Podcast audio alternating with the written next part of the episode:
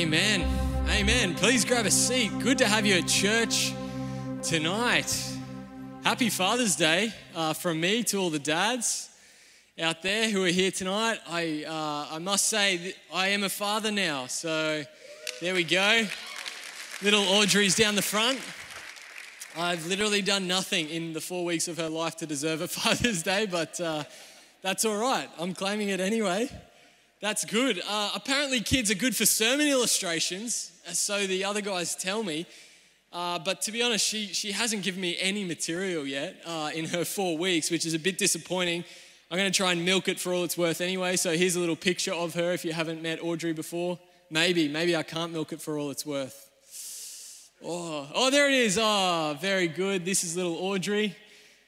That's her, that's her Insta shot, and the next one's a bit of real life parenting for those who haven't had a kid yet. Uh, you can figure what that is. That's good. Being a, a parent is beautiful. It is. I want to say that. It's beautiful, and it is also really good for my prayer life. I want to tell you, I didn't, I haven't normally been one to pray in the middle of the night, but I've found myself in the last four weeks doing a little bit more praying in the middle of the night. The tenor is usually, God, please help her to sleep. And, uh, and on a few occasions in the middle of the night, as I've been praying, I've really wondered what would it be like? What, what would Jesus be like in this situation? Have you ever wondered that in your life? I would love to know how Jesus would have reacted in the middle of the night, uh, you know, awoken to put a, a baby back to sleep. I, I would love, in so many situations of my life, to see the beauty of his life wholly surrendered to the Father and how that plays out in everyday realities. Don't you ever wonder what how Jesus would go, what how he would react if he got cut off in traffic? Do you ever wonder that? I wonder things like that. Uh, do you ever wonder how Jesus would relate to, to family and to friends? How, what he'd be like at a family gathering? You ever wonder what Jesus would be like when he got up first thing in the morning? I wonder those sort of things. Wonder what he'd be like at the end of tonight, you know, as we're all leaving. What would Jesus be doing then? I used to have one of those wristbands. I don't know whether you had one as well. This was a bit of a Christian craze about 15 years ago. WWJD on like really colorful band, little print. It means, what would Jesus do? And the whole idea is that you sort of keep, um, you know, looking at that bracelet and asking that question of yourself. But a lot of the time I sort of say, I don't know. I don't know what Jesus would, would do right now. I'm not sure. I would have loved to have been one of Jesus' disciples. I think they got the better end of the deal than us. They got three years with the guy, and uh, they get to see what he was like in every situation of life as they followed him around. Do you ever wonder this? I, I do. I don't know whether you do. Uh, today on Father's Day, I want to share a couple of passages from Scripture that cuts across this dilemma, this tension that we feel, and hopefully opens it up for us a little bit here tonight. So we're going to flip to 1 Corinthians uh, chapter 4 and just read three verses from there, and then also uh, just briefly out of chapter 11. These will be our text for tonight, and uh, we've got them on the screen, I think, which is good. This is uh, Paul writing to the church in Corinth. He says this I am not writing these things to shame you, but to warn you as my beloved children. For even if you had 10,000 others to teach you about Christ, you have only one spiritual father. For I became your father in Christ Jesus when I preached the good news to you. So I urge you to imitate me. That's why I have sent Timothy, my beloved and faithful child in the Lord. And uh, skipping down a few chapters in 1 Corinthians 11, Paul says this And you should imitate me just as I imitate Christ. This is uh, the Word of God that we want to explore here tonight and let, let uh, grab a hold of our hearts. A theologian, Bible commentator Craig Blomberg says this about these passages that we just read. He says, to command, not just to, to say, to suggest, to command the Corinthians to imitate me, as Paul does, either represents the height of presumption or reflects one of the most profound and challenging insights of all time on how to reproduce Christian disciples. I wonder what you would I think here tonight. Is Paul being arrogant here in this passage? I think in our Australian culture, we probably lean more in that direction than anything, a bit of that tall poppy syndrome, low power distance. man, Paul saying, imitate me, do what I do, seems a bit rich. I want to see if I can uh, illustrate a little bit more to you what Paul, Paul's heart is here. When I was about 12 years old, I started to learn the drums. This was the first instrument that I'd ever learned. My parents encouraged me to learn the drums. I don't know why you'd pick the drums if you're a parent. Like they suffered for a number of years as I just banged the drums in the afternoon right next to the kitchen. Um, I don't know what, what, maybe they were just very, very merciful. But anyway, that was their, their decision to encourage me to play the drums. And so I'd, I'd have this half hour lesson once a week. And with anything, as you start out, you're pretty ordinary. I was, I was very ordinary. I had no musical ability at all, really. And uh, in these half an hour lessons, most of the time, my teacher would say, you know, get me playing. So you start, you don't start on the drums, you start on this little, they call it a practice pad. So it's just like rubber and plastic, and you just literally learn um, to use, use the sticks. And she would speak to me, she'd give me exercises to do, she'd correct me. And at the end of every lesson, what she'd do, you know, we'd just been on this little practice pad, she'd say, All right, just for the end of the lesson, I'm gonna put a song on. You can, you can sit on the real drum kit and you can just have a crack. And that was the best time of the lesson, really. Like, you don't want to really, if you, you know, that's not playing the drums, just hitting a little plastic thing. It doesn't even make sound. Like, that was the best part of the lesson, playing the drums. Awesome at the end. But some weeks, maybe once a month, maybe a bit, bit longer than that, she'd say, Actually, um, you're not going to play at the end of the lesson today. And I'd be a bit gutted about that. But she'd say, I am going to play at the end of the lesson today. And to be honest, I was more excited about her playing than, than about me playing because she was a phenomenal drummer. Like, like we have amazing drummers in this church. She was phenomenal. Like I would be in awe as I just watched her play. And uh, she said, Watch me as I play. Watch how I play. Look how I do it. Now, I don't know for sure, but I don't think my drum teacher was choosing to play on these particular occasions because she wanted little 12 year old Matt Sweetman to see how good she was. I hazard a guess that's not why she was playing on those times. I think what she was trying to do was to give me a vision for what it looked like to really play the drums. Give me a vision for where I was headed. She would, she would say, Hey, watch me as I play, watch what I do. She was trying to help me. She was trying to encourage me, inspire me, and teach me. And this is where Paul's at. You see, Paul's heard reports back that the Corinthians are still infants in Christ. They're not growing up at all in the faith. There's not much fruit of the Spirit at all. There was arguing, divisions, sexual immorality, problems when they gathered. People were getting drunk at communion, like crazy stuff. Really, really horrific stuff that, that Paul's sort of wondering about. But Paul doesn't just sit there and sort of say, oh, well, like Corinthians, you know what I mean? The loving thing that he does as a father, what, he's, what we've just read, is to take responsibility for their growth is to not just see where they're at and say, oh, that's, that's a bit of a shame. No, no. What does a father do when they see their child struggling? He says, I'm going to take responsibility for this situation. I'm going to lend my strength. I'm going to lend my resource, my power. And so he says, Corinthians, look at my life, which is an image of Christ. He says, Follow my example. This is like what the, my drum teacher did for me. Watch what I do, see the heart that I do it with, learn how I do it. He sets forth his life as a vision to empower and inspire them to also live likewise. What he's actually doing is he's, he's giving the Corinthians a line of sight to Jesus.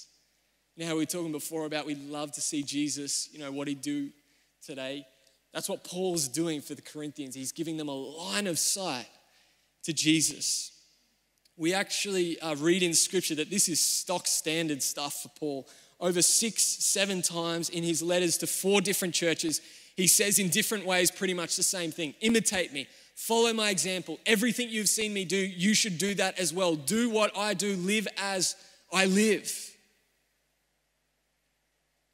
I want you to notice as well that uh, here in the text, Paul doesn't just say this casually. He, He doesn't just say, Look, oh, if you want, you, you can look at my life. Like, no biggie if you don't, but sort of here's my life. You can, you can have a look. The Greek word here, we actually read it. He says, I urge you. He, he makes a plea, he makes an appeal to the Corinthians. This is strong language that Paul's using. Clearly, something is at stake here. Why does Paul care so much? What's at stake here is that uh, the Corinthians are actually not taking a hold of what Christ had given to them. In fact, uh, what Christ can give to everyone. We read in the Gospels in particular uh, that Christ said he came to give us new life. The word that he used for it is eternal life. But I think we can get um, this term eternal life a bit confused as to what it means when Jesus says that. Dallas Willard explains this confusion really well in his book, The Divine Conspiracy. I know I, I mentioned Dallas quite a lot. I, I cannot recommend this book more. He explains in this book that eternal life does not just equal going to heaven when we die. That is not what eternal life is. Christ didn't just come to give us the key card to get into heaven. Christ didn't just come to give us a pass through the pearly gates. That's not why Christ came. Indeed, Jesus himself makes this crystal clear in John 6 54. This is what Jesus says. He says, Whoever eats my, blood, um, eats my flesh and drinks my blood, he's referring there to a communion, to trusting his death on the cross, has eternal life present tense. That has is present tense. As soon as you, right now, in this moment, not in the future, right now, has eternal life, and I will raise them up on the last day.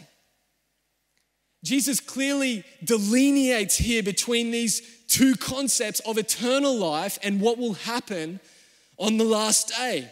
In fact, we, we read in the Gospel of John every time that Jesus mentions eternal life, and giving it to us and, and us receiving it, it's all present tense right now, not, not something way off in the future that we might, you know, after we die. It's something that we actually receive now before we die. This is really important. So the question is then, what is eternal life? What, what does Scripture present eternal life as? Well, it presents it as a new way uh, to be alive, a new way of living. It's a type of existence where we actually live like God. We become as God is. We take on the heart and the character of God. In the garden, um, um, Satan said to Eve, he said, Oh, if you eat of the fruit, you will be like God. What a lie. What a lie complete deception. Sin takes us to death. Jesus says, I will give you that eternal life. I have the capacity to, to give you what you need to be like God. Not be God, be like God, to take on God's heart. I want to show you this in Scripture. I'm going to give you three scriptures. I would have loved to have put them in a PowerPoint, but just follow along with this. John 17, 3, Jesus defines eternal life as this now, this is eternal life that they know you, the Father, the only true God, and Jesus Christ, whom you have sent. That's what eternal life is to know God. John then goes on to say in 1 John 4 7, Dear friends, let us love one another, for love comes from God. Everyone who loves has been born of God and knows God. So are you, are you sticking with that? Eternal life is to know God, and God is love. And so to love others is what it actually means to know God. Really important. Uh, John reaffirms this in, in chapter 3, verses 14. He says, We know that we have passed from death into life, think eternal life, because we love each other. That's what scripture says. Eternal life is to have God's heart of love towards everyone else. That's what eternal life is. Anyone who does not love remains in death. Anyone who hates a brother or sister is a murderer, and you know that no murderer has eternal life residing in him. Eternal life is to love as God loves. It starts with receiving and understanding God's love for us, but that's, that's not the terminus. That's not the goal. The terminus is to actually live as God lives, to love as God loves. If God is love, get this, if God is love and the Holy Spirit is God, that means God, God's love towards others is in you if you have the Holy Spirit. The Holy Spirit in us is a new capacity to love as God loves. And this is what's at stake at Corinth, and Paul knows it. This is why he's serious. This is why he's not just um, taking what's going on lightly. See, the Corinthians had believed on Christ, they knew about his death and resurrection and believed it. They even had the indwelling of the Holy Spirit, the love of God. But it was not being appropriated in their life, it was not making any difference. So much of their existence was not out of a heart of love. And so Paul says, Team, why are you not grabbing a hold of what Christ has gifted to you, has made possible for you to live as God lives? Why are you, why are you living in, in ways that are so unlike God? Look at the opportunity before you to live the eternal kind of life. And so Paul says you need, a, you need to get a fresh vision for what that looks like something you can follow, an example you can follow. Look at my life, he says, and imitate it. I have come to be like Christ, Paul says. Therefore, live like me, and you will be living in the way of love. Uh, imitation. Philosophy, secular philosophy, has long realized that human, human beings by nature, by our makeup, are beings of imitation. Plato, Aristotle were some of the first to observe this, how imitation is integral to our nature. We, you here tonight, we are all imitating someone or something. It's what humans do. This is what philosopher and writer he, um, David Cayley, he really succinctly gets at the issue here. He says, Our wants and our abilities, so pretty much everything we are, are shaped entirely by imitation of those who surround us and those we admire. We learn because we want to be like those from whom we learn. Imitation. I remember when I was young, really young, probably three, I reckon. I don't actually remember this. I just wanted to say that. I've seen a photo of me doing this, but I don't actually remember it. I, I need to be upfront uh, of when I was young, and we actually lived here at the church. So before this building, before that building, before any of the buildings, the only building that was there at this time was the office. This was all just big acreage, lots of grass, and me and my family lived here. And uh, my dad used to do the, the mowing of the acreage lawn on the ride on mow or whatever. Uh, but we had this backyard section which was fenced in. And he'd use the hand mower for that. It was like an area where us kids used to run around in. And uh, every time my dad went out, like once a week in summer or whatever, he, would take the mower out. Apparently, I, I, don't remember this, but apparently, what I would do is, is I would follow him out and, and just walk behind him as he mowed with the hand mower, you know, going up and back, up and back. I just walked behind him, and my mum sort of picked up on this, and so she got me a mower. I'm not a real mower, of course, just a little plastic one uh, that didn't cut grass. And so there, what I used to do is I used to have my little, you know, plastic mower and follow, following along behind dad. Now I want to ask you, ask you this. Um, do you think that I was doing that because, I mean, I don't remember, so I'm asking you. Do you think I was doing that because I thought dad needed my help, that he couldn't really do it without me? Do you think that's why I was following along behind my dad? Of course not. Why was I following my dad? because I wanted to be like him. He's, he's a hero. He's my role model. He's who I'm looking up to. And so, whatever dad does, of course, naturally, I'm going to do it. I mean, I'm not really doing it, but I'm, I'm having a crack, learning how to mow the lawn. Uh, who are you imitating right now? Who are you imitating? What are you imitating? Deep down, I want to ask you this who do you really want to be like? because you are imitating someone, something. Jesus came from heaven to earth and revealed to us the glory of the unseen God. To give us a vision for who this God is, what he's like. But not only to give us that vision, to actually make a way for us to not only know who he is, see him, understand who he is, but then to become like him. Jesus says this in John 17 22 The glory that you, the Father, have given me, Jesus, I have now given them. That's the wrong passage. That's a shame. That's okay. That's my mistake, not theirs, by the way. It's not John 17, 22. Let me read that again. The glory that you, the Father, have given me, Jesus, I have given them. In other words, Jesus is saying, My disciples, they're now like me. And that means they're now like you, the Father. The glory of God exploded out of heaven onto the earth in Jesus Christ, and it has exploded through history to us today.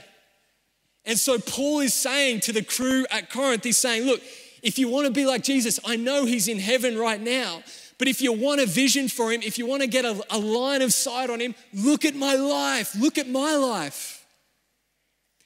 He's saying You've got to get yourselves around people who are like Jesus if you want to be like Jesus.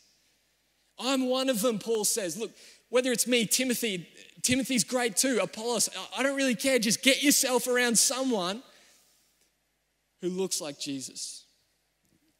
Just don't float along. Don't float along.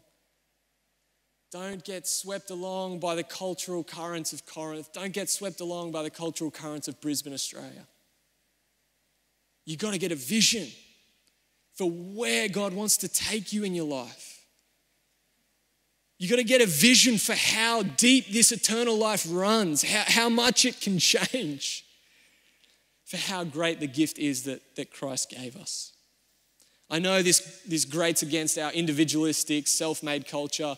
I've got, to, I've got to go it myself. I'm not leaning on anyone. I'm going to make it so that when I get to the end, I know that it was me and I didn't lean on anyone. That, that's our culture right now. But I want to tell you, church, if you're a Christian here tonight, that's not the setup that Jesus rolled out.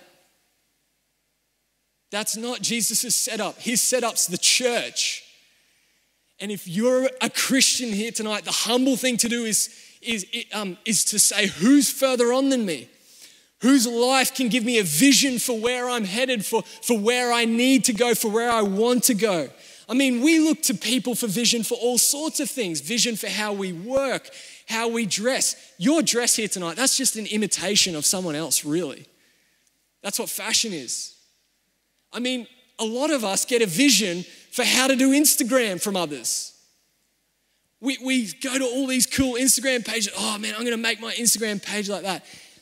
We're getting a vision for all these other things. Why don't we get a vision for what it looks like to be like Christ? Come on, come on. This is what's important. This is where life is. I suppose the question we need to ask is this Do we actually want to be like Jesus? That's the question we have to start with.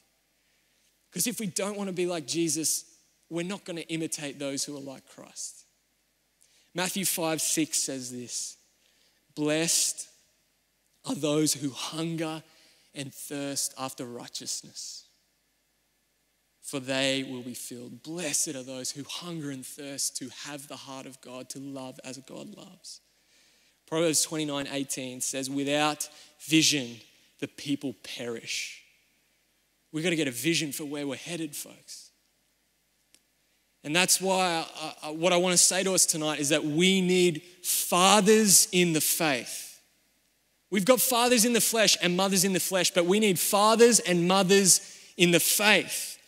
We need people's people whose lives we can look at, whose lives we can study in the nitty gritty, in the rubber hits the road moments, in the mundane of everyday Brisbane, Australia life, in the challenges that come in our world today, and get a vision for what Jesus would be living like in this moment. Fathers and mothers in faith who've been thoroughly transformed by the Spirit of God to be people who look like Jesus. You know, I have a father in the faith. I have a father in the faith. I watch how he acts. And then I ask him why he acts that way. I, I watch how he leans himself into God. I watch how he prays and I ask him why he prays that way. I watch how he yields himself to the Spirit. I watch how he, he trusts God and leans into God in moments of suffering and heartache. I watch how he responds to criticism from others. I assess his priorities in life. I see how he, he loves his wife. I see how he loves his children. I see how he loves in the church. I see how he loves outside of the church. And then I've sought and I seek to follow that example. Uh, when the gap between his life, the vision where I'm headed, and my current reality is big, when it's big, and I think, man, there's no way I could ever get there. I don't get discouraged, I get encouraged. The gap is an encouragement to me. You know why? Because my father in the faith has taught me that that, that gap is not a problem because we pray and we receive the empowering of the Holy Spirit and we move forward. He's taught me that God's on about in my life bridging that gap.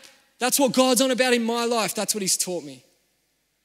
But for me, He is my line of sight to Jesus right now, 21st century Brisbane, Australia, for I see the life of Christ in Him. I want to ask you, who's your father and mother in the faith?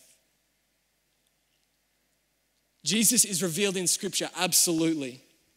But Scripture itself presents the church, Christ's people, as the representation of Christ on the earth today. Christ is in heaven. Christ is not on earth in the flesh.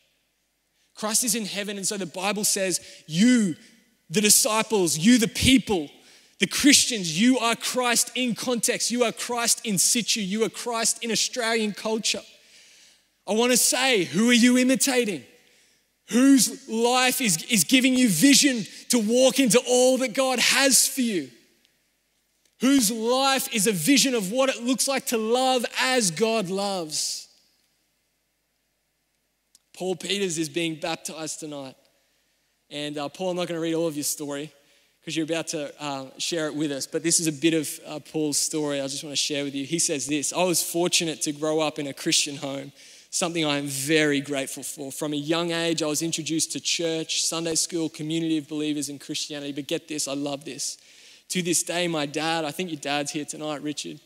Praise God. To this day, my dad is probably one of the best examples and role model of the Christian walk and trust in God. What a beautiful thing when dads are not just fathers in the flesh, but fathers in the faith. What a beautiful thing that is. And what a beautiful thing it is when sons in the flesh don't just look to their fathers as fathers in the flesh, but look to them as fathers in the faith.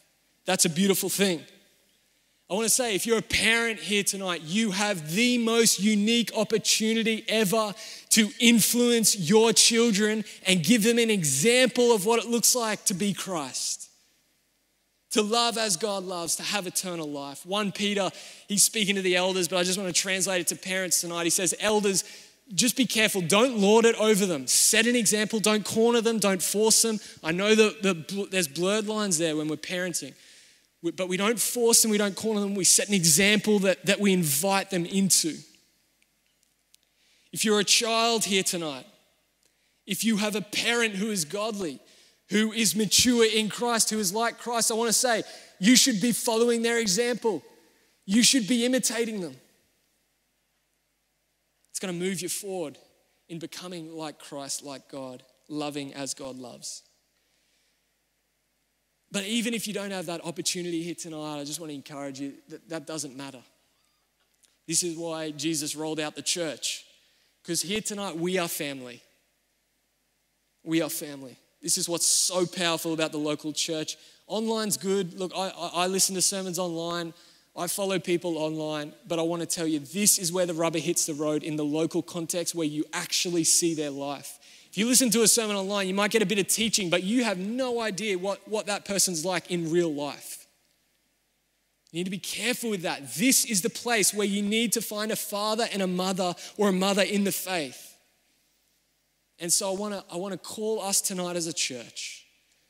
This is what I believe God wants to say to us tonight. Here in this place, we need fathers and mothers in the faith who will stand up and take responsibility. Not just watch as children drift along with cultural currents and say, oh, well, I can't, can't really do too much about that.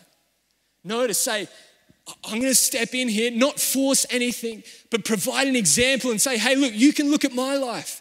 Come and look at how I follow Jesus. Come and look at how he's transformed my life. This is what Christ did for us. Christ didn't just sit in heaven and say, oh, wow, shame about that. No, he said, I'm going to step up to the plate. I'm going to take responsibility. I'm going to come in and I'm going to fix what the problems are, even though they weren't problem, his problems to begin with. Church, we need fathers and mothers in the faith in this place who are going to rise up, take responsibility. And secondly, we need children in the faith who are going to honor that, who are going to honor that witness, who are not just going to say, oh, whatever, cool, um, that's good that you live that way. No, no, no. Follow the example set by mothers and fathers in the faith. And by following them, come to be like God, for this is eternal life, to love as God loves. Think we're um, going to sing a song in a second. So uh, if the um, team want to come back up, that'd be awesome. But the ways uh, that we respond here tonight, this is how we respond to God's word. The first thing um, is if you are here tonight and you do hunger and thirst to actually be like Christ, that's not just a surface level thing that you say some of the time. You genuinely desire to be like Christ. You hunger and thirst for righteousness. You say, Oh God, there's, there's parts in my life right now that I know don't reflect your character, but please come and come and help me, come and change them. If that's your heart cry tonight, you need to get a father or a mother in the faith. That's what you need to do. It, it, it's not like a take it or leave it thing, it, it's an essential thing if you want to move forward. You need to get a vision for what it looks like to be yielded, filled, full up with the Holy Spirit and how that changes everything in our lives. You need to get a vision for it and then you need to imitate it. You need to, to talk with them, sit with them regularly, look at their life as, as much as you possibly can. If you don't know who that person might be here tonight, if, if no one really is in your sphere that you know, yeah, I can, that can be that person for me. What I want to say is all you need to do is genuinely cry out to God to provide that person to you. Because I want to tell you, God's going to answer that prayer every day of the week, every minute of every day of the week. That's, that's what He wants to do. That's the setup that Christ rolled out. But at the same time, we need to be proactive. Paul doesn't just say, look, um, He's urging them, he's pleading, please imitate me, imitate me. He, he's calling them to action. And so, one thing, one, two things that you can do to be proactive if you don't have a mother or the father in the faith. The first is come to corporate prayer meetings. You know why? Because that's where they like to hang out. That's where the mothers and the fathers in the faith, that's where they like to be. On their knees, crying out to God for his help. In fact, this was what my father in the faith told me. This was his bit of advice as I was talking to him about this tonight. He said, Look, if someone's looking for someone, just tell them to come to a corporate prayer meeting. I think it is so true. It's so true. You'll find someone there. God will provide someone for you there. The other thing that you can do is to, to talk to one of us pastors. We love to just help you on that journey and direct you to people. It's the first way you can respond tonight. The second, there's a word as well for people who are mothers and fathers in the faith here tonight in this place, in this church. God's call tonight to mothers and fathers in the faith, fathers and mothers, is to imitate Christ. And the way that you do that, as someone who's mature, is to step up and take responsibility. And the way that we need to do that, this is really important. We live in an individualistic culture where no one ever really sees each other hardly. We drive into our garages, close the door, and then it's just real close. What we need to do is we need to provide access to our lives, availability to our lives, transparency, authenticity. We're not perfect. Paul's not saying he's perfect. I want to make that really clear. Paul even says to the Philippians, he says, Look, I haven't got there yet, but I'm pressing on to take a hold of what Christ took a hold of me for. He's saying, I desire to move forward. But I do want to say, if you have walked with Jesus for a period of time, you have something to give. You don't need to have it all together. One thing you need to teach children in the faith is, faith is how to repent, how to receive God's forgiveness when, when we do go the wrong way. Really important. We need to give access to our lives and we need to be careful not to force things upon people. We just humbly and gently say, Look, this is my life. Follow my example if you wish. Urge them, plead them. I would love you to follow my example, but, but we never force. This is what the Bible's clear on as well.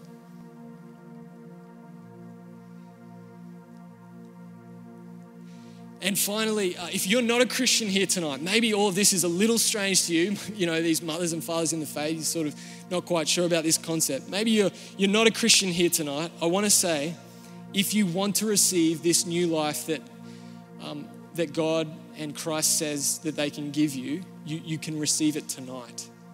You don't need to go off and do a course. You don't need to have read the Bible back to front, you can actually receive a new type of existence, a new way to be human tonight, where you take on the character of God, where your heart at the moment, which is really inward and, and all about what you're getting out of life, it, it turns outward and it says, Hey, I'm going to, I just can't help myself but loving others. You can receive that tonight. All you need to do is receive the forgiveness that's on offer in, in Jesus Christ through the power of his blood that was given for us on the cross know that He rose again by the power of the Spirit. Receive that forgiveness from God, ask for it, and then ask Him to fill you with His Holy Spirit. And He will do it tonight. You don't need to wait till tomorrow. You don't need to wait at all. In fact, tonight you can have a new type of existence. That is incredible. I think that's incredible. I'm going to pray, and then uh, we're going to go to the baptism in just a second. But we're going to sing a bit of a song through this baptism. We sang it last week, The Blessing, a beautiful song. It's actually a prayer. It's less of a song of worship to God and a prayer that we pray. It's the Aaronic blessing comes out of Scripture. And uh, the way I want us to receive this song tonight is to hear it as a prayer that Christ originally prayed, and every saint, every disciple since then has prayed for the next generation. They, they've prayed, God, make your face shine upon them, pour out your blessing on them so that they may know you, so that they may come like you. And as the team sing that, I want you to receive that and hear that prayer that's echoed through history in the church and comes to us today. And praise God for that prayer. Say, Thank you, God, that people have prayed this for, for the last thousands of years, the last 2,000 years. That's the first way I want you to receive that song. And the second is this at some point, if you're a Christian, maybe you're just a brand new Christian and you're thinking, oh, you know, I'm probably not at a point where people are going to be imitating my life right now. Um, if you stick with God, if you stick with Jesus, you will at some point reach that place. And so, the second way we need to pray, we need to sing this song, is as a prayer over those who are going to go after us and say, God, again, the next generation. We want to be imitators for the next generation. We want, we want to give them something that they can look to. I'm, pr- I'm singing it, I'm praying it over my daughter tonight. That's what I'm doing. You, you prayed over people in your life that you say, God, I want, I want you to grab a hold of their life. I want you to uh, make them like you as well. Uh, we're going to sing that song, then we're going to go to a story and a baptism which speaks of this eternal life, this new life that God gives us. So let's pray together. In fact, let's stand, we'll sing a bit of this song and then be good. Well, God, thank you, thank you that you didn't just leave us in the mess that we're in. He said, I'm going to step up to the plate. I'm going to take responsibility. I'm going to do what I need to do to turn this humanity, turn these people around, turn me around, turn us around. So that rather than taking on the, the character and the nature of the devil, we can now take on the character and the nature of the living God to love as He loves. Thank you, God. Thank you, Jesus, for doing what you did you completed the work. You said it is finished. So now we can receive eternal life. Maybe even now, if you're a Christian, just hold out your hands and say, Holy Spirit, have more of me here tonight. I thirst, I hunger to take on your character, God. It's His Holy Spirit in us, which is the power that we need to yield to, to give run of the house to. So let's yield again to Him tonight. Let's receive this, this prayer as a blessing over us and sing it over those who will go after us as well. You can be seated where you are. Uh, well, Paul, it is such a privilege to be sharing in this baptism with you, your wife Amelia here as well. Uh, when Paul actually wanted to get baptized back before all the COVID stuff started, but um, God had a plan and a purpose that this Father's Day we would be here together in the pool, hearing this message about fathers and mothers in the faith. And your testimony is powerful declaration of that. And you um, taking this step of obedience and faith today is a powerful testimony not just to your own family and friends, but to all of us as a church. And so I want to say thank you, Paul, for your willingness to do that, your humility, your example. And I know that you've got many family and friends who have come today as well, especially for the baptism. I know they're down the front here. Just give us a wave if you've come out especially for it. Can we welcome them, church? A big welcome. So good to have you here. Particularly to Paul's mum and dad. So great to have you here tonight as well, but the whole family. And so, Paul, would you share with us your story? It'd be fantastic. Thank you, Nathan. Um, yeah, so I'm almost 50 years old, and um, I would like you to share. I would like to share my faith journey with you. Uh, I was born in South Africa. Uh, my father came from an atheist family, but became a believer and a Christian uh, when he married my mother. I grew up in a Dutch Reformed church and was baptized as, as a baby, as the custom is in the Dutch Reformed church. I was fortunate to grow up in a Christian home, uh, something I'm very grateful for. From a young age, I was introduced to church, Sunday school, community of believers, and Christianity. To this day, my dad is probably one of the best examples of the role model of a Christian walk and trust in God. Also, as the custom is in the Dutch Reformed Church, I did my profession of faith at the age of 16. Again, I was fortunate to have an elder at the time that guided me and told me that I can have a personal relationship with Jesus. At my profession of faith, I declared that I believe in the Lord Jesus Christ. Uh, was that He was. Uh, at my profession of faith, I declared that I believed in, G- uh, in the Lord Jesus Christ and what He has done for me on the cross.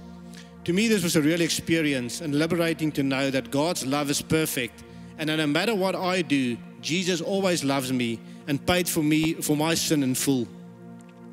I've been married almost 25 years to Amelia um, who to me is a faith rock, a godly woman, an encourager, and has such an incredible love for Jesus.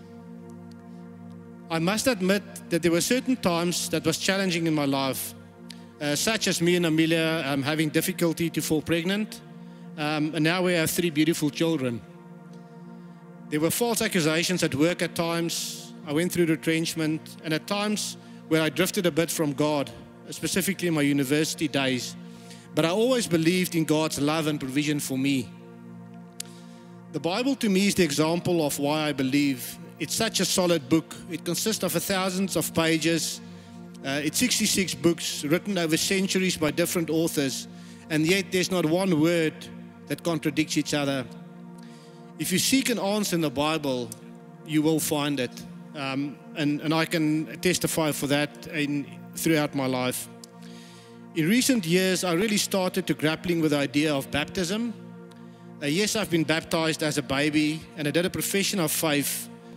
But why does the Bible, Bible still say you have to be baptized? I always read it that if you are a non believer and become a believer, you must be baptized. But for me, that has been a believer all my life and did a profession of faith, I don't need to be baptized. The question that kept on haunting me was why was Jesus baptized? And I then read Matthew 3, verse 15, that says, But Jesus said it should be done, for we must carry out all that God requires. So John agreed to baptize Jesus. I therefore came to the personal conviction that I have to be obedient to what God requires and to follow the example of Jesus to be baptized, even though I have been a Christian and believer for many years. I also know that God is not finished with me and He still wants to bless and use me. What I can testify over the years is that God has been good for me. I love the song "A Reckless Love, where it says, God has been so, so good to me, as I can relate to every word in that song throughout my life. I also continue to stand amazed on the miracles, big and small, God is still doing every day. I just look at the church auditorium we're standing in today, um, the acquisition of the neighboring properties, the whole building process, the, the city church venue and just again, as um, Twigs mentioned as well, the money that came in from that. one cannot question God's, God's hand and miracle and all of that. I love being part of the Bridgie community. It helps me motivate and support me in my faith. My favorite Bible verses are Psalm 23 Even though I walk through the darkest valley, I will fear no evil. You are with me, your rod and your staff, they comfort me. And Isaiah 40, uh, verse 30 even, though, even youth grow tired and weary, and young men stumble and fall. But those who hope in the Lord will renew their strength. They will soar on wings like eagles. They will run and not get weary. They will walk and not be faint. I therefore want to declare again today that Jesus is my Lord and Savior, that He died for my sins, and there's nothing that I can do to earn God's forgiveness, but I want to serve Him for what He has done for me. Thank you.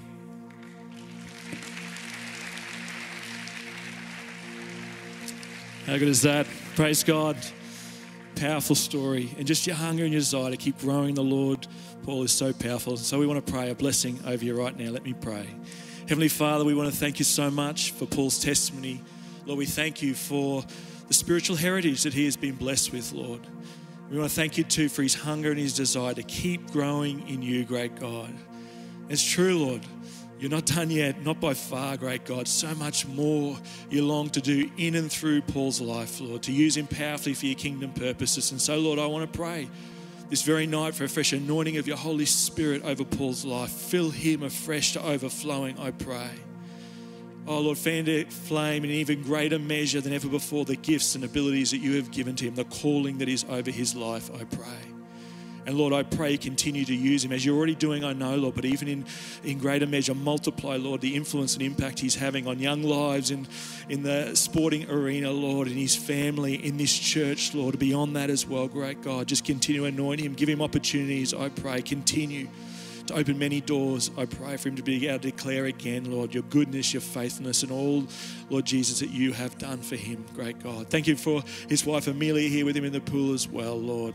Thank you for the blessing that it is to do the journey together for these this couple. And so, Lord, we just commit them to you now and pray, Lord, particularly for Paul, just your blessing over his life. We ask this in Jesus' name.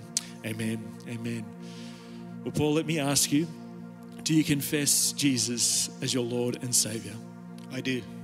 Well, this profession of your faith, and because you requested it, is a great privilege for Amelia and for myself to baptize you in the name of the Father and the Son and the Holy Spirit.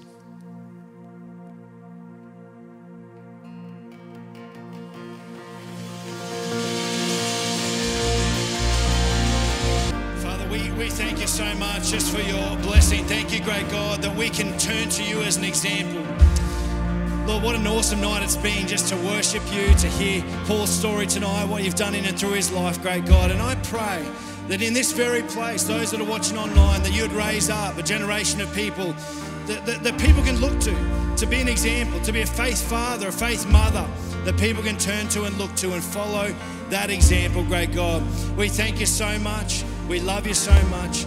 And we just continue to pray that blessing over the next generation, the next generation, the next generation to see your kingdom move forward in great power and measure, great God. So we love you, Lord. We worship you and we honor you. And we pray all these things in Jesus' mighty name. Amen. Amen. Hey, so good to have you online. I just want to say that and here as well. But I just want to say one last thing before we finish tonight. There was something that struck me as Matt was sharing, and specifically as he shared about, uh, you know, rising up and taking responsibility to be the faith father and the faith mother.